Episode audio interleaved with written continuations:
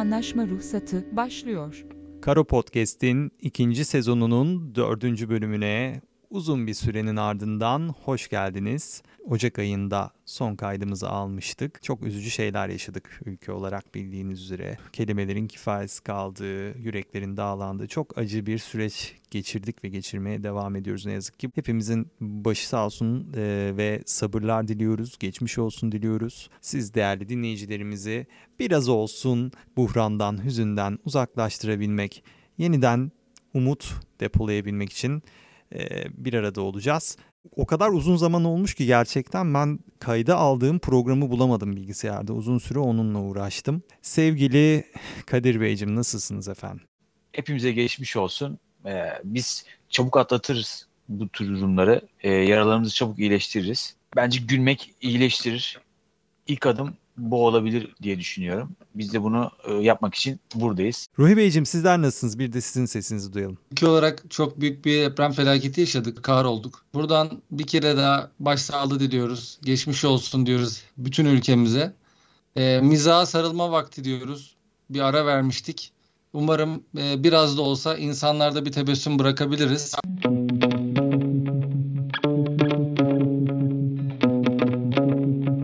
Sür manşetlerimize başlıyoruz. Bu bölümümüzde de sizler için hazırladığımız haber başlıklarını sunacağız. İlk sür manşetimiz şu şekilde efendim. Hayvanları Yaşatma Derneği'ne horoz dövüşü baskını başlığıyla yer almış bir haber.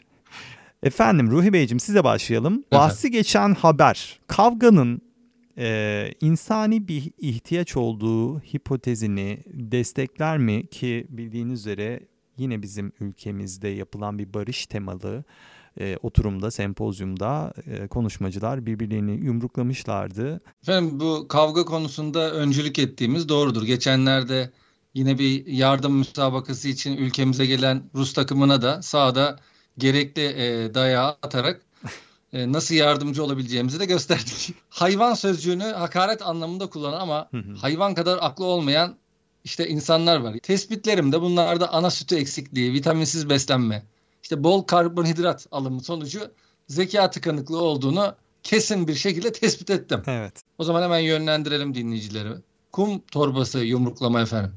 Karate, judo, tekvando gibi yani memleketimiz için bir yararı olan aktiviteleri tercih ederlerse en azından efendim birkaç tane altın madalya neden olmasın diyorum. Yani spor müsabakalarının kavgadan ziyade barış temalı e, işlenmesi, yürütülmesi gerektiğini zaten olimpiyatlarda o fikri aşılıyor, aşılanıyor diye biliyorum.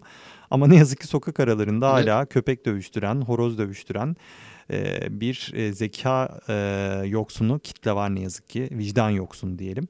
Kadir Beyciğim, e, horoz dövüşü ilk kez hangi ataerkil toplumda nasıl ortaya çıkmıştır? Sizin tarih bilginize güvenerek böyle bir soru sormuş olalım size.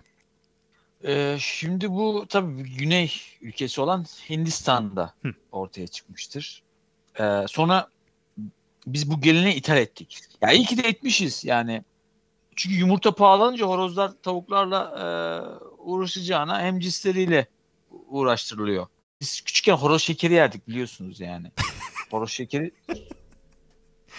Konuyu oraya nasıl bağladık bir anda ya? İkinci e, manşetimizde devam edelim. Horoz şekerini e, sonrasında konuşmak üzere kayıt sonrası. Bayındırlık ve İskan Bakanlığı tarafından düzenlenen birinci ilk yönetmen uluslararası film festivalinde müziği olmayan iki dil bir bavul en iyi müzik ödülünü kazandı. Bu gerçek yaşanmış bir hikaye. Yani gerçekten böyle bir ödül töreni yapıldı. Bu çok eski bir haber bu arada. Benzer bir değerlendirme mantığıyla Yeşilçam kültlerinden, o efsane filmlerinden hangi yapıt sizce en iyi senaryo, en iyi görsel efekt ve en iyi dekor ödüllerine layık görülebilir mi sizce? E, Tarkan Viking Kanı. Şimdi o filmde o ahtapot var ya o ahtapot hani tek başına ödül alabilirdi bence. Hmm. İskandinav kadınları benzetilen kadınlar da var hani ödül almalıydı. Görsel efekt konusunda kesinlikle hemfikirim. O ahtapot figürü hakikaten seneler boyu başka bir Türkiye filminde e, bir daha öylesi görülmedi. Ahtapotun gözleri geldi benim de gözümün önüne. o çocukluğumuzda o ahtapottan korkan bir nesildik. Şimdiki gençlik e, lüks restoranlarda ahtapot yiyor ya. Bir sonraki sorum Ruhi Bey olacak. Bakanlığın verdiği kararı sessizliğin en ulvi işitsel şaheser olduğu audio naturalizmin bir etkisi olarak düşünebilir miyiz? Bu audio nat- naturalizm e, fikrinin bir dışa vurumu olabilir mi bakanlığın bu kararı? Hiçbir şekilde baskı altında karar, kalınmadan verilmiş bir karar oldu. Çok belli. bir şeyin etkisi falan değil de işin arka planında iki ihtimalden biri oldu. Ya boş ver müziğe ne gerek var falan demiş olabilirler. Prodüksiyon. Evet. Ya da bütçede para kalmadı bence. Ya boş ver müziksiz devam edelim. Hani sanat filmi e, formatında yapılan çalışmalarda genelde hani dış ses doğanın ve ortamın genel hani ambiyans sesi haricinde çok fazla müzik kullanılması tercih edilmiyor malumunuz hani. Belki de şey gibi düşünmek lazım. Yani en iyi ses herhalde onu kastetmişlerdir. Ben de onu demek istedim işte. Zaten Bayındırlık ve İskan Bakanlığı'nın düzenlediği çok belli en iyi müzik ödülü yazmışlar yani. Ankara metrosu girişindeki şüpheli paket uzmanlarca fünyeyle patlatıldı. Paketin içinden lahmacun çıktı. Ben şahsen şaşırmadım. Lahmacun patlatmak TikTok furyası e, haline e, gelebilir mi? Yani bunun olmasının önüne geçmek adına ne yapabiliriz eğer öyleyse de? Şimdi efendim öncelikle bu furya illa gerçekleşecek. TikTok fenomenlerini patlatmak üzere sipariş edeceği lahmacunlar olacaktır. Bunları yollayacak olan lahmacunlar odası yetkililerine özellikle sesleniyorum. Zehir gibi bakın. Zehir gibi acı lahmacunlar göndermelerini istiyorum. Patlattığında üzerine gelince ya da herhangi bir şekilde ağzıyla tatmaya kalkarsa yansın ki bir daha böyle aptal saptal furyaların peşine düşmesin. Güzel. Kulağa absürt geliyor belki lahmacun patlatmanın da furyası mı olur falan gibi. Yani o kadar da değil dersiniz ama TikTok'ta birkaç tane video izledikten sonra bunun bile gerçekten çok mantık çerçevesinde kalabileceği çıkarımına varıyorsunuz. Kadir Beyciğim size genel bir hani böyle durumu değerlendirme sorusu sorayım. Bu vaka yani bence vejeteryanlarca planlanmıştır. Ee, bu derin bir analiz sonucu ortaya çıkıyor. Unutmasınlar. Bakın pey macun, ıs macun, muz macun diye de bir şey var. Peki efendim çok teşekkür ederim. Güzel yorumlar oldu. Karo Podcast 2. sezon 4. bölümünün ilk haberi şöyle. Mardin'in kurtuluşunun 91. yıl dönümü kent merkezindeki Cumhuriyet Meydanı'nda dün son kez kutlandı. Çünkü Mardin'in aslında hiç işgale uğramadığı ve bu nedenle Kurtuluş Günü yıl dönümü kutlamalarının anlamsız olacağı anlaşıldı. Yani 91. yıl dönümünde bunun anlaşılmış olması çok ilginç. o arada kimse mi uyarma? Hiç mi arkadaşınız yok ki çıkıp da söylemedi böyle bir şeyi? Bence niyet çok güzel. Yani Türkiye'nin her ili bugün bence kurtuluşu kutlamakta haklıdır ve sonuna kadar da kutlamalıdır da. Söz konusu kurtuluş, düşman işgali yerine şehirden sınır dışı edilen zanlı insanların bırakılan kötü alışkanlıkların ve benzeri yıl dönümü olarak kutlanmaya devam edilebilir mi sizce efendim? Nesilden nesile happy hour aktarımı gibi bir şey olmuş bu böyle. hani neyi kutladığımız önemli değil. Yeter ki aktaralım hani bir sonraki seneye falan. Evet. Şimdi şey var hani bu bu tip yerlerde de hani ülkemizde mahallenin dedikoducuları falan var ya böyle. Dedikoducu kadın, fiskos teyzeler. Evet. Şey olmuş olabilir yani böyle. Aa duydunuz mu meğerse bizim şehir aslında işgale uğramamış. Seneye kurtuluş falan yok kutlamıyoruz. Abiler hemen şey yapar böyle. Nasıl ya kim söylüyor bunu ya? Vallahi anasını ağlatırız burayı. Yıkarız burayı ya falan diye. İşte mavi tikli bir abi açıklama yapmalı. Şöyle bir şey yazabilir bak ben hemen kendi kafamdan yazayım. Buyurun. İşte son günlerde işte gerek sözlü gerek yazılı basında işte efendim iddia edilen bu Kurtuluş yıl dönümü kutlanmayacağı haberleri gerçeği yansıtmıyor. Biz diyoruz ki dünya değişiyor, Mardin de değişiyor sloganıyla her yıl farklı bir kutlama bulacağız. Mesela gelecek yıl şehrimizin hedefi futbolda başarıdır. Real Madrid değil, Real Mardin geliyor etkinliğinde. Görüşmek üzere. Güzel. Peki efendim anlaşmalı boşanmanın taraflar için bir nevi kurtuluş günü olduğu varsayımıyla boşanma yıl dönümü kutlaması yapılması sizce etik midir? Biraz sert bir soru oldu ama Kadir Beyciğim. Etiktir. Ya şöyle düşün. Yani Nasrettin Hoca'nın da dediği gibi hani ona benzetmek, ona binaen söylüyorum. Buyurun. Evlenince sevineceğimize, mutlu olacağımıza inanıyoruz da hani boşanınca mı Evet. sevinmeyeceğiz abi? Ben evliyim. Bana onaylatmaya çalışma böyle bir şeyi. Gerçekten boşandıktan sonra da eşlerin, tarafların mutlu olmasına inanıyorlarsa eğer çiftler bu durumda tabii ki bence boşanma yıl dönümünün kutlanması da mantıklı olacaktır. Ben buna inanıyorum. Hatta bunun törenini yapan, e, kutlamasını yapan arkadaşlarıyla bir araya gelip biz boşanıyoruz hadi bunu beraber kutlayalım gibi böyle bir partiye çeviren e, bir kitle var. Tabii bizim ülkemizde daha henüz bu tip bir şey e, gelmedi ama ayrı ayrı kutlama törenleri var. İsmail YK'nın o Allah belanı versin şarkısıyla ayrı ayrı. Ama beraber kutlanan ben duymadım ama Yok yok beraber kutlananları diyorum. Yani gerçekten organizasyon yapıyorlar. Böyle arkadaş kalıyorlar. Zaten genelde onlar anlaşmalı. Türk olamaz. Heh. Hayır onlar Türk olamaz. Genelde çekişmeli değil karşılıklı anlaşmalı boşanma yoluna gittikleri için. Alışık olmadığım için bünye kabul etmedi şu an. Evet, evet. İkinci haberimiz şöyle. Gaziantep'li öğretmen Naci Yengin yazdığı dördüncü hikaye kitabının lansmanını kitap arası çiğ köfte ile yaptı. Türkiye'de kitap okuma alışkanlığının olmadığından şikayet eden Yengin, kitabının imza gününü köfteci dükkanında yapmak zorunda kaldı. Böyle çok samimi, bizden, yöresel bir haber. Tabii bu biraz da muhtemelen Üzdü. yöresel bir gazeteden alınmış bir haber. Okuma alışkanlığı kazandırmada çiğ köftenin rolü nedir? Yüklenen anlam hakkında yorumunuz nedir efendim? Yani burada bir dokundurma var. Yani çiğ kalmış diye eğitim sistemi böyle bir dokundurma yapmış anladın mı? Hmm. Oradan çiğ köfteden istenmiş. Ona atıfta bulunmuş. Güzel. Hani. Zaten bunlar okumuş, akıllı insanlar, nüktedanlar bunlar. Hani oku da baban gibi eşek olmadan okuduk da ne oldu ya? Ne zaman buraya geldik? Sanki böyle biraz şey gibi geldi. Hani hazır ortam Gaziantep'teyiz. Hani insanları biraz da çiğ köfteyi kullanarak kitabı da arada hani kakalayalım gibi bir ticari bir hamle de olabilir. Atıf çok güzel. Hani gerçekten eğitimin çiğliğine, e, olmamışlığına böyle bir gönderme falan yapılmışsa eğer keza öylesi çok daha makbul olmuş demektir. Edebiyat karın doyurmaz fikrinin söz konusu kampanyadaki etkisi sizce nedir efendim?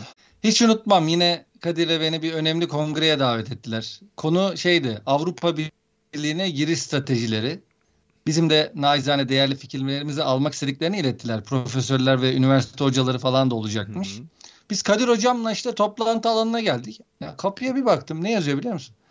Avrupa Birliği'ne giriş stratejileri toplantımıza katılmadan önce diyor. Tüm davetlerimizi ücretsiz şen ocak kokoreç lezzetlerini tatmaya bekliyoruz.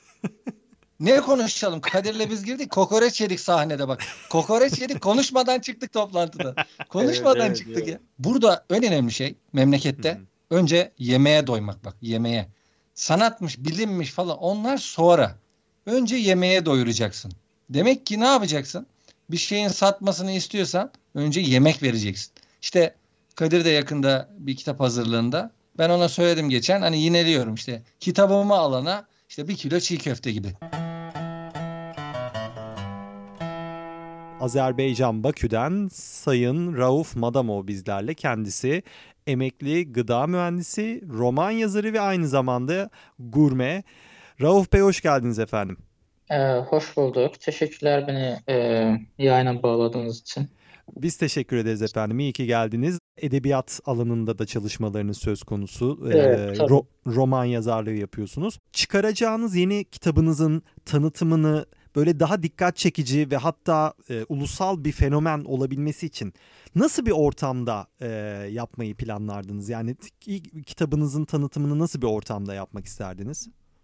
Yani ben açıkçası e, çok iyi bir projem var. Yakın zamanlarda zaten bunu açıklayacağım ama şimdi bir ön bilgi vereyim o Lütfen. projeyle ilgili. Lütfen. Yani ben e, artık bu tüketim çağında e, yenilebilir kitapların olması gerektiğini düşünüyorum. Kitapları okuyoruz, güzel. Sonra raflara koyuyoruz ve 50 sa- seneye öyle kalıyor. Diziliyor orada kalıyor. Kimseye de vermek istemiyoruz. Evet. Verdiğimiz zaman geri alamıyoruz çünkü böyle bir sorun var. Evet. Unutuluyor. E, ne yapalım yani kitap rafına koyuyorsun kalıyor. Yani böyle birazcık okuduktan sonra hani uzun bir süre için dokunmuyoruz. Yani ne gereği var? Ve ben düşündüm ki hani kitapları okuduktan sonra yiyebiliriz. Ee, bu bu fikrimi de şöyle buldum. Ee, internette geziniyordum. Hı hı. Ee, yenilebilir donlar gördüm. Kadın donları.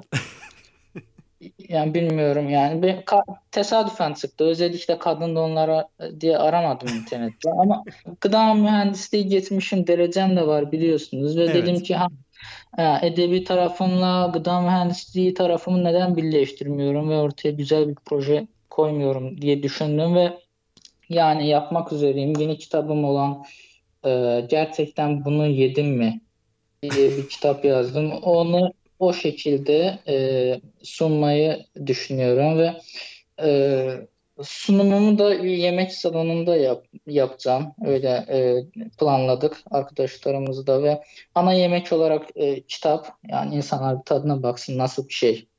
Yani güzel. tamam içindekiler güzel de hani kalbimize dokunuyor da midemize dokunuyor mu peki? Çok Onu bir e, karar verelim ve e, bir içecek fir- firması sponsorluğunda yapmak istiyoruz. Yani Coca-Cola'ya e, mail attım. Olumlu bir geri dönüş bekliyorum oradan. Fikir olarak çok orijinal buldum ben. Hele ki bir de böyle gıda sektörünün bu kadar büyüdüğü, bu kadar genişlediği ve herkesin artık bir şekilde karnını doyurmak odaklı içgüdüsel olarak hareket ettiği bir dünyada evet.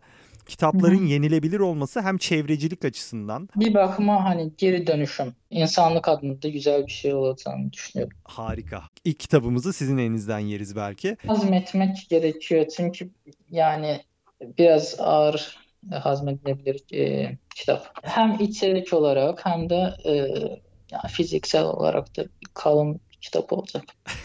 Güzel. Farklı sunum şekilleriyle işte biraz böyle belki üzerine baharatlarla süsleyip biraz ısıtıp biraz yanına yoğurt koyup falan çeşitli Evet soslar olacak. Çeşitli soslarla beraber hani banarak yiyebilirsiniz. Karo Podcast dinleyicilerine son olarak Evet. söylemek istediğiniz bir şey olur mu efendim? Eski kitaplarda bir göz atmanızı isterim açıkçası. Bir önceki şiir kitabım olan e, Kadın ve Kahve e, kitabım pek tutmadı. Nedense tutmadı. Bilmiyorum neden tutmadığını. Çünkü o kitabın da çok underrated olduğunu düşünüyorum bu arada. Kitaplarımı genel olarak özel bir kategoriye dahil ediyorum. Okunmamış klasikler ya da takdir edilmeyen inciler bu, bu tarz kategorilere dahil ediyorum. Yani bir göz atın. E, umuyorum ki size ait bir şeyler bulabilirsiniz. Sayın Rauf Madamov bugün bizimleydi ve çok kıymetli yorumlarını e, ve yeni projesinden de biraz bahsetti sağ olsun. Kendisine yeniden çok teşekkür ediyoruz ve Ben yayınım teşekkür ederim. Teşekkür çok sağ olun efendim. Yayınımıza devam ediyoruz. Bir sonraki haberimiz ve son haberimizle devam ediyoruz. O da şöyle. Marco ve Roberto de Solisa adlı iki kardeş birbirleriyle pek iyi geçinemiyorlardı. Roberto'nun sık sık kendisiyle dalga geçmesine dayanamayan Marco kardeşini kafasına sıktığı tek bir kurşunla öldürdü. Allah. Bu basit bir cinayet gibi görünebilir ancak gerçek öyle değil. Çünkü Marco ile Roberto aynı dolaşım sistemini paylaşan yapışık ikizlerdi. Roberto'nun ölümünden 5 dakika sonra kan dolaşımı duran Marco da vefat etmiş oldu. Haberin böyle yazılış, e, daha doğrusu sunuluş üslubu sanki böyle biraz hikayeleştirilmiş gibi. Değişik bir haber. E, yani daha öncesinde pek fazla örneğine rastlamadığımız bir haber ama düşündüğümüz zaman biyolojik olarak da yaşanmış olması elbette ki mümkün bir haber. Haberimizle ilgili Kadir Beyciğim size şöyle bir sorun var. Aynı vücudu paylaştığınız yapışık ikiziniz varsayalım ki evlenmeye karar verdiğiniz size söylediğinde tepkiniz ne olurmuş? Ben Behlül değilim. Ama olmayacağım anlamına gelmez. E, gerçekleri de bir çırpıda söylerdim. Hmm. Aynı ipte iki cambaz oynamaz abi. Peki- Anladın mı? Ne- Gerçeklerden kastettiğiniz ne biraz açabilir miyiz orayı? Ne söylerdiniz mesela? Kapalı tutuyor ya. Ya sonuçta şöyle bir şey. Gözüm kayardı, gönlüm kayar. Ya her şey olabilir. Sonuçta iç içeyiz anladın mı? Hani e, bir mesaimiz olacaktı ister istemez. Her şey olabilirdi diyelim. Burada keselim bence. çok çok aydınlatıcı oldu gerçekten. Hiçbir şey anlamadım. Niye bunu yaptın diye sorsa yanlış. E, kanıma girdiler dersin. E, onun kanı da senin kanın oluyor. Hani tuhaf bir durum var yani. Ya tabii bir de orada karşı tarafa da suçu çok rahatlıkla hani atabilirsin değil mi? Bir vukuat yaşandığında e, kardeşim yapmış. Zaten gün sonunda el, eller ayaklar hepsi ortak. Bilmiyoruz o hayatların nasıl devam ettiğini çok zor olsa gerek. O yüzden e, burada keselim dilerseniz daha fazla e, şey yapmadan uçlara gitmeden. Efendim günün son sorusunu Ruhi Bey'e soracağım. O da şöyle kardeşlerden diğeri hayatta kalmış olsa bu olay adli tıp incelemesinde kısmi intihar vakası olarak değerlendirilip suç indirimine örnek teşkil eder miydi efendim sizce? Bir yerden sıyrılması lazım bak suçu indirime örnek teşkil ettirmem için. Bana da hayatı zindan ediyordu. ya da işte hani ailemizi borç batağına sürüklüyordu falan. Hani dayanamadı bunları. O yüzden sıktı kafasına gibi bir yaklaşım yapıp Evet. Ondan sonra mahkeme günü biraz ağlayıp hafif böyle işte kravat, yukarı çekilmiş kravat çok önemli bir detay. İşte üzgün görünüm, yapışık ikizini kaybetmenin o e, timsah gözyaşları falan. Bunları başarıyla uygularsa ben suç indirimine kesinlikle kapsam alanında olacağının garantisini veriyorum. Bu bölümün özel köşelerini de yine Ruhi Bey'den ve her bokuluğumuz Kadir Bey'den rica edeceğiz. Önce jeoloji köşesi için Ruhi Bey'i dinleyelim. Biliyorsunuz hani toplum olarak bazı şeyleri çabuk yok sayıyoruz. Buradan mesajımız olsun hani Ali topu tutu, Ayşe karşıdan karşıya geçerken işte sola sağa, sonra tekrar sola bak demeyi öğretildiği gibi, öğrendiğimiz gibi hani depremle yaşamayı da küçüklükten itibaren öğrenmemiz gerektiğini inşallah birileri hatırlar. O baharlar gelir diyoruz. Ve buradan da ne zaman adam oluruz sorusunu sorarak şöyle bir cevap vermek istiyorum hani. Hazır 23 Nisan programındayız. Mustafa Kemal Atatürk'ü de anıyoruz. Başımıza gelecek olanı bilip önlem almayı öğrendiğimiz zaman bence bir ihtimal adam olabiliriz. İmar iskan köşesi malum bu da önemli bir konu. Kadir Bey'e mikrofonu yöneltelim. Buyurun efendim. Nasıl ki bir insanın karakterini, geçmişi, oradaki görgüsü, saygısı, sevgisi belirliyorsa, temeli sağlam olunca herkesçe kabul görüyorsa ki bu da onun e, onu dimdik ayakta tutan yegane şey oluyor. Yıkılmayan bir insan yapıyor. Bir binanın da geçmişini yani temelinin çalınıp çırpılmadan sağlam bir şekilde e, inşa etmek gerekir. Böylece kimse zarar görmez. Bugünkü bölümümüz malum gündem sebebiyle biraz daha buruk geçti ama yine de sizlerle beraber uzun sürenin ardından beraber e, olmak çok keyifliydi. Yayın paydaşlarıma Ruhi Bey ve Kadir Bey'e çok teşekkür ediyorum. Umut dolu, neşe dolu gündemlerde yeniden beraber olmayı diliyoruz. Dostluk ve sevgiyle kalın efendim.